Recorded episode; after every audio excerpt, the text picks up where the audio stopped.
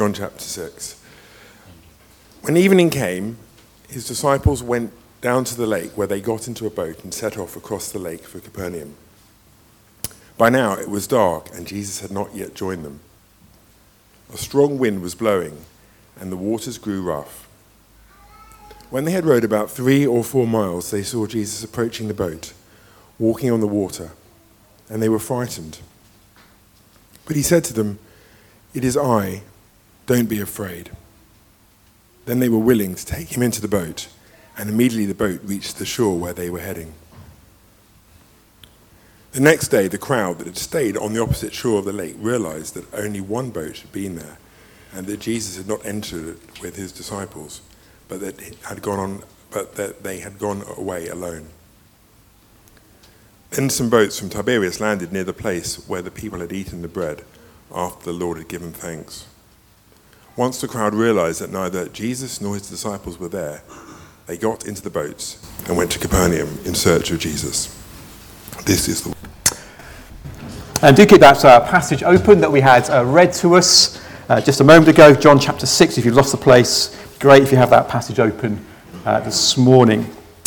Uh, as you can tell, we're back in uh, John's Gospel, exploring these signs that John records for us um, in his Gospel, signs that uh, reveal something of who, of who Jesus is, his glory and his majesty. And last week we encountered a man who, who fed 5,000 plus to, to bursting with leftovers from just five loaves and two fish. And this morning we're confronted with a man who, who walks on water. I wonder what you make of this, uh, this fifth sign. I guess of all the signs, this is probably one of the, the strangest. Uh, perhaps so strange, so bizarre that, uh, uh to some at least, maybe even Christians, uh, it seems just beyond the, the bounds of belief. Uh, I remember doing an assembly at a school locally over this passage, and we had lots of fun with buckets of water and Playmobil figures. Maybe this story is just, just for children, a story that captures their imaginations. But I wonder whether we've, we've missed the power and the force of this particular event. Uh, some will remember, uh, I think it was Dynamo, there he is, uh, famously walking on the, the waters of the Thames, well, at least uh, uh, creating the illusion of doing so. But, but even if we conclude that Jesus does perform this miracle, I guess many of us are still kind of scratching our heads thinking, well, what, what, what does it accomplish, this sort of physics defying uh, action on the Sea of Galilee? Yeah, an incredible display of power. Uh, but why? Uh, to what ends? And if, if, this is a sign, something that, that sort of points away from itself, uh, that reveals something of the identity and the, the purposes of Jesus. What, what does it reveal? And how? Well, John breaks into this narrative of the great feeding to, to include this sign. So I think there must be something important that he, he wants us to grasp, something he wants us to see, uh, even this morning. Well, at the moment, we'll be doing some digging around, particularly the Old Testament, but I, um, I think that will shed light on this sign. But I was reading through John this, again this week, and uh, one of the things that John is really keen for us to see is this relationship between father and son. You might remember uh, a couple of weeks back when we looked at that uh, sign, Jesus uh, healing the paralyzed man by the pool. Uh, he gets into trouble, doesn't he, with the, with the religious leaders because he does it on the Sabbath. And how does Jesus defend himself? He says, I, am working on the Sabbath because my Father also works. And he goes on and says, Indeed, whatever the Father does, the Son does too. In other words, as the religious leaders question Jesus' authority and identity, Jesus responds by saying, uh, like Father, like Son. If, if, you've truly recognized the work of my Father, uh, then through my works you would know who I am. Recognize my authority when it comes uh, to me. Well, hopefully, uh, last week we saw that claim uh, authenticated as Jesus applies that bread to that crowd. As he does that very striking miracle that mirrors what, what God had done in the desert many centuries before and fed his people uh, uh, miraculously with manna. And so, again, this morning, I hope we'll see uh, that same kind of connection Uh, Jesus not just simply doing sort of magic tricks or, or physical uh, impossibilities, but showing his, his godness, giving us a glimpse of his breathtaking glory, that we might truly know him and uh, believe in him and experience life in his name. Let's come and pray to this God and ask that he would open our eyes to see him this morning. Lord Jesus, please open our eyes this morning to see those things that you want us to, to grasp uh, from what you did on that lake. Uh, that our faith might be increased, that our fears might be diminished, so that we might enjoy more of that wonderful freedom and life and joy that you come to bring. And we ask this for our good, but also for your honour and for your glory. Amen. Well, just before um, we dig into the story itself, uh, we're going to dig around a little bit of the Old Testament, as I said, uh, and get some of the background. Don't know, a background can be really important, can't it? So I don't know if you've come across uh, that technique that film producers use when they use a, a green screen technique, which enables them to sort of film something and add a background uh, to it. Uh, just this week, I was watching uh, an unedited green screen film of a man doing all kinds of crazy things lunges, kicks, and somersaults. And it, to be honest, it looked totally weird. Uh, and then I got to see uh, what was behind um, a fire breathing dragon who he was fighting. And suddenly everything made a lot more sense. So, this morning, what's the background that we need to, to make sense of uh, that will help us understand this rather strange sign, this man, Jesus, walking uh, on water? Well, thankfully, I don't think we've got to guess very hard because John actually gives us an important clue early in the chapter. Before uh, the chapter begins and the action starts, he deliberately points out that these events, the, the feeding and now the walking on water, happen around the time of Passover. And in case you're not familiar with that particular celebration, uh, or I need a quick refresher, uh, Passover was this yearly Jewish uh, festival and celebration of, of God's great rescue uh, of his people from, from slavery, from misery uh, as slaves in Egypt. Remember how God used those miraculous plagues until that, that stubborn Pharaoh finally grants the Israelites uh, their freedom. But of course, in one sense, the climax of that story is after those events, the, the plagues. As the, as the Israelites reach the Red Sea, uh, they discover that Pharaoh's had a change of heart. He's now bearing down on them with his massive army. And they find themselves trapped between army and sea. Nowhere out, no nowhere to go. And, and so, in panic and desperation, uh, the people cry out to God. And God responds. He responds through uh, the words of Moses uh, Do not be afraid. Don't be afraid. Stand firm and see the deliverance of the Lord. God says, Don't fear. I will handle this. I will fight for you. I will rescue you. And then God commands Moses, doesn't he, to, to hold out his, his staff over the sea. And remember, as he does, God parts the sea so that his people can walk safely through before closing it up again over the enemies who are pursuing them. Well, no wonder that event was celebrated. Uh, he's a God, isn't it, of real power power over the sea, uh, command over the waves. A God who comes to the aid of his people uh, and uses that power uh, to bring deliverance and to bring them safely to the other side. Here's a God who's powerfully present with his people and powerfully acts for them and for their deliverance. And that theme is a great theme, of course, throughout the Bible, throughout the Old Testament. It's like what, what makes God God, what makes him unique among all the other so called gods. And it was great grounds, wasn't it, for joy, uh, great celebration uh, for this privileged people.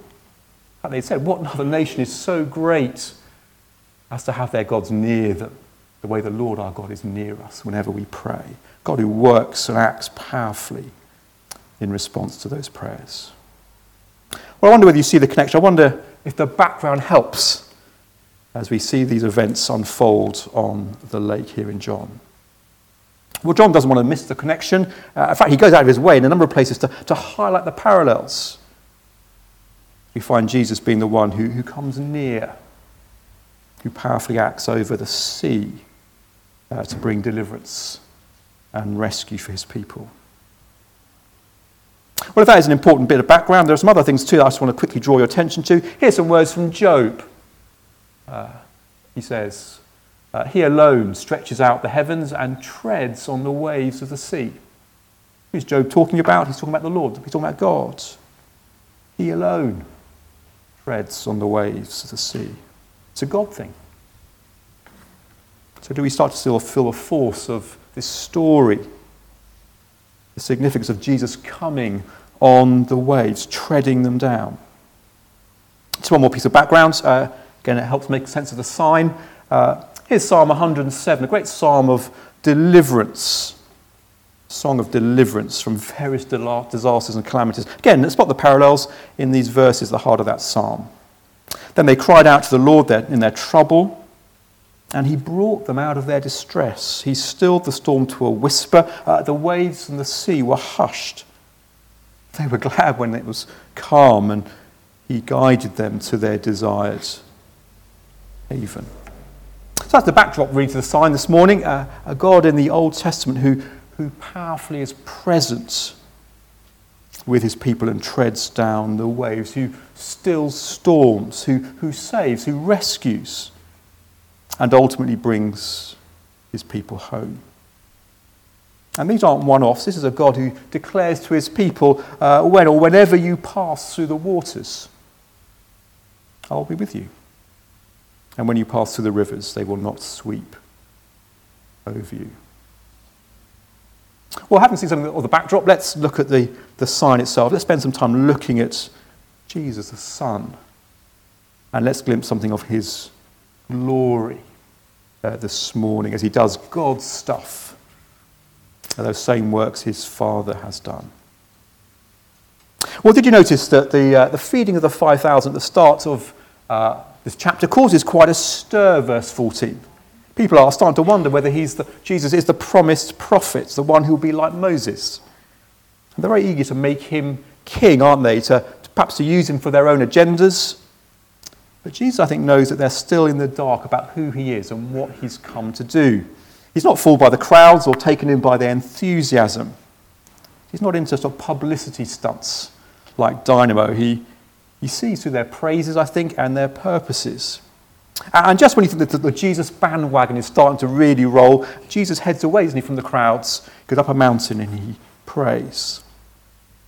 Uh, meanwhile, the disciples uh, get into a boat and begin to cross the lake uh, without Jesus. And before we uh, read too much into this, it's worth pointing out that Jesus himself um, had sent them on their way ahead of him with that promise that he would join them soon. And now we find those disciples on the lake uh, in the boats. And look down at verse 17. By now, says John, it was, it was dark John's account is really concise compared to the other versions of this account in the other Gospels. And he's already said that it was evening, but I think he kind of labours the point here. He wants us to see that kind of connection between what is about to happen and what happened back in the Exodus. You see, it was at night that God parted the waves for the Israelites to walk through. It was in the darkness that his deliverance came. But also, I think, I think John wants us to see, us, see here a, a significance greater than just the physical when he talks about this darkness. See, in his gospel, darkness is often more than purely physical. It's often something that uh, conveys spiritual realities, uh, people not understanding, people being in the dark, and not least when it comes to seeing Jesus and who he is. And so these disciples are on the boat without Jesus and they're in the dark. And in a way, things get a whole lot darker, don't they? Uh, as the waves start to, to buffet, the wind picks up. And did you notice that their efforts to, to row to safety are thwarted by the, just the power of this increasingly violent storm? Indeed, after several hours of, of hard rowing, they've not made it even more than about a third of the way across the sea. But then suddenly the focus shifts, doesn't it, from this struggling band of boys in the, in the boat, uh, these frightened fishermen, to, to Jesus. And I think you kind of need to picture the scene here. Disciples sort of struggling, straining, battered by the waves, being blown off course. You see them? And then suddenly Jesus is in view, approaching the boat, walking on the water, striding over the waves.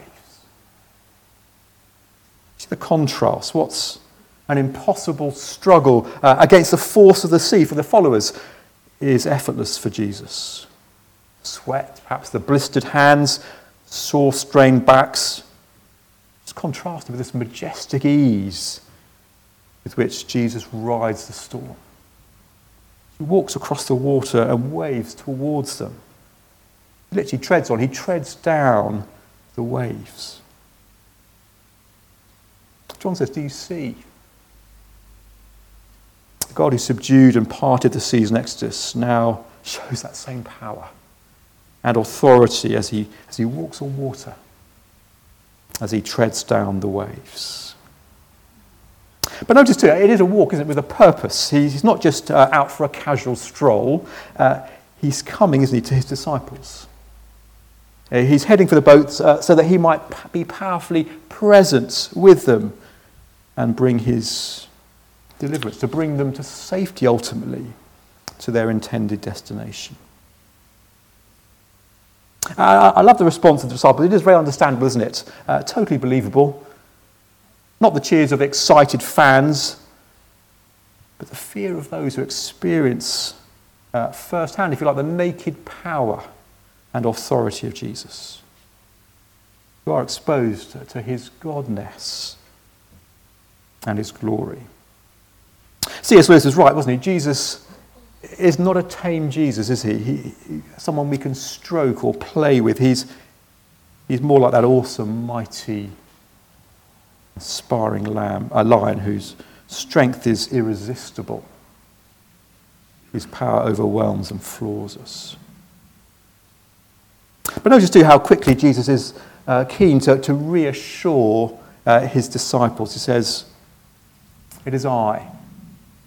Do not be afraid. More literally, he says, I am. Don't be afraid. I am. Just a couple of words, but if you know the story of, of, of God's deliverance in Exodus, you'll know that uh, that's the name that God reveals himself to be to, to, to Moses at the burning bush before that great deliverance, as Moses finds himself unexpectedly on holy ground. We could spend a whole sermon actually thinking about those words I am. This God who's got no, no beginning, no end. God who doesn't change, who has no need to change. God who's self existent, uh, dependent on no one or nothing, and yet the one on whom all things depend. I am, says Jesus. Don't be afraid. I wonder we just can sense perhaps something of the weight of those words, the, the power, as it were, that reverberates through them and the reality uh, that they reveal. Can you just see why being in the presence of this one who is I am, well, changes everything, doesn't it? Especially if we know that he's with us and for us. He's committed to, to using that unimaginable power uh, to meet our greatest needs to deliver to, in this case, still a storm to a whisper and bring these guys safely through it. Not surprisingly, I guess uh, these words of reassurance make the disciples very eager to have Jesus in the boat with them. Literally, they are glad to receive him. Uh, then notice verse 21 as they welcome him, uh, quite supernaturally it seems, after hours of sort of fruitless labour and effort, hours of straining at the oars, suddenly Immediately, they find themselves on the, on the shore, safely brought to the other side. Well, I wonder whether we understand the sign, whether we see something of the significance, uh, what it reveals about this man who walks on water. His identity is we find him doing exactly the same things that his father does being that same God who's powerfully present for the deliverance and rescue of his people. See the glory of Jesus, the, the godness he displays. I wonder if we're left, perhaps like the disciples, unnerved, even frightened, rightly so, I think, and yet still drawn to this one uh, who uses that power to deliver his people. I wonder whether you understood the, the sign.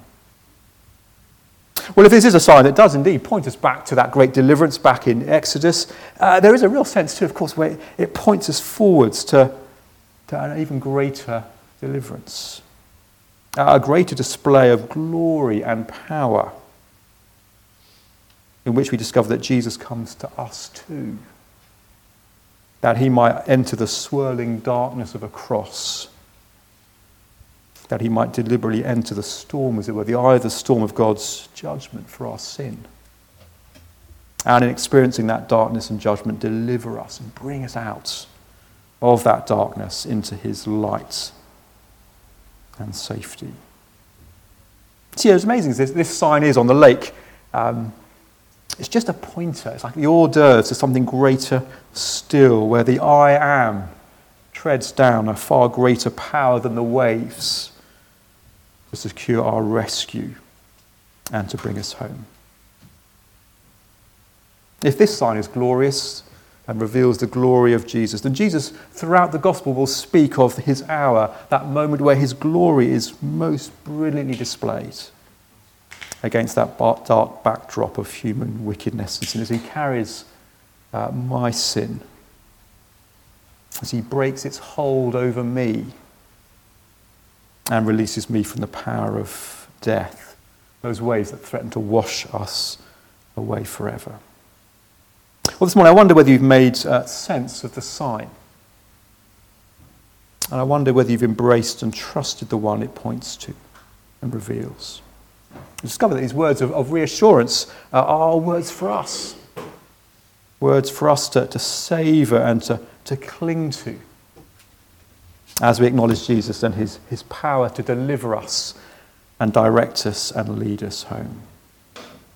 Or in the language of this passage, I wonder whether we've invited Jesus, that we're into our boat, giving up to our futile efforts uh, to save ourselves, trusting Him to take the wheel and direct us away from death and to safety and life.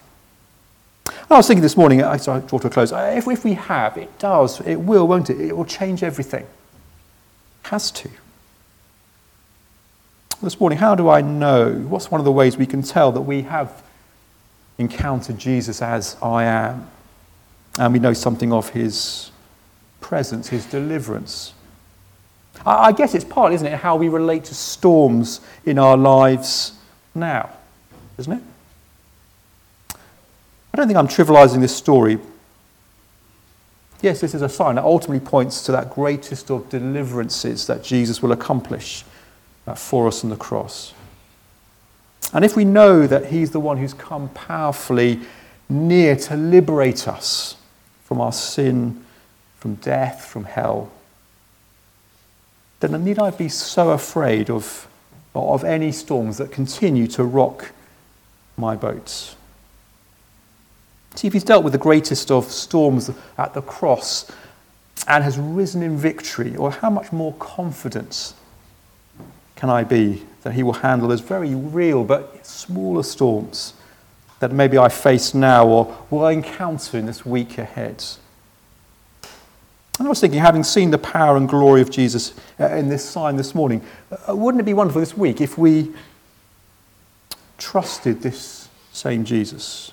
We, if we held on to those words, it is I, I am, do not be afraid, and clung to them whatever we face. Perhaps if we do that, we will find Jesus acting uh, as quickly and as decisively as he did on the lake uh, on that night. And if he does, then all we can do is, is praise him and thank him for being that God who is present uh, to deliver us.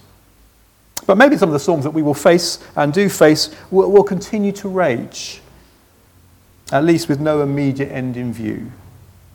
So, what then? I think the words of Jesus still hold, don't they? I am. He remains with us, doesn't he, by his Spirit, and he assures us that we can trust him with our, with our struggles, with our fears, as we wait for that promised deliverance. As I finish, I, I, just a picture that I had in my mind that I saw recently. Here it is. I can find it. There we go. I, I was watching uh, two children uh, playing on a park seesaw just a while back, and you could say it was a rather uneven contest. Um, the child at one end was as wide as he was tall, and he uh, took great delight in tormenting his sister who was at the other end, high in the sky, legs flaying, frantically straining to, to reach the safety of terra firma. She was clearly not enjoying the experience.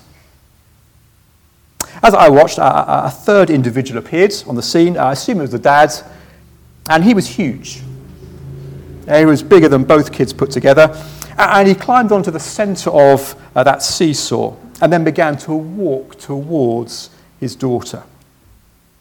And as he got nearer, even before he reached her, the girl found herself on, on land, where her bullying brother was left high and dry. I guess what challenges me this morning is that this glimpse that John gives us of Jesus, this glimpse of his glory, his weightiness, as he comes to be with us and be our deliverer. It's a big view, isn't it, of God? It's a big view. God is powerfully present to help in trouble. And I wonder, does it change me? Does it change the way I see everything else? All the fears that often I experience, the storms that threaten. I, I don't know what you fear, what fears trouble you or will trouble you this week. Perhaps it will be the fear of failure, fear of not meeting up to expectations of others, not being able to deliver what others want us to. It's a great weight, isn't it? It can weigh us down. Here in this story, we meet a, God who is who's bigger, weightier than all those demands and expectations. And he comes to reassure us that he is powerfully present with us. Perhaps it's a different kind of fear. Maybe it's a fear or that living for Jesus somehow will, will bring loss or disappointment. A fear perhaps that at the end we will miss out somehow. Career, relationships, or life, at least the life the world offers. But again, I think John shows us that Jesus is weightier, isn't he? So much more substantial than all those things. And if he's with us, if he's captaining our boats, then we don't need to fear or envy what others have. Maybe we're just fearful because we know something of our own sinfulness. Uh, and it's burdensome, isn't it? Uh, it weighs us down, our failures, uh, haunted by our sort of feeble track record as, Christians, as followers of Jesus in terms of faith and obedience. Again, it's a burden that threatens to maybe crush us at the start of this new week. But this glimpse of Jesus shows us that he's, he's big enough, mighty enough uh, to carry the burdens of our sin and failure and ultimately deliver us from it. Maybe we're afraid of the future, of death. But Jesus walks through that darkest of storms and promises us that he will bring us through and safely to the other side.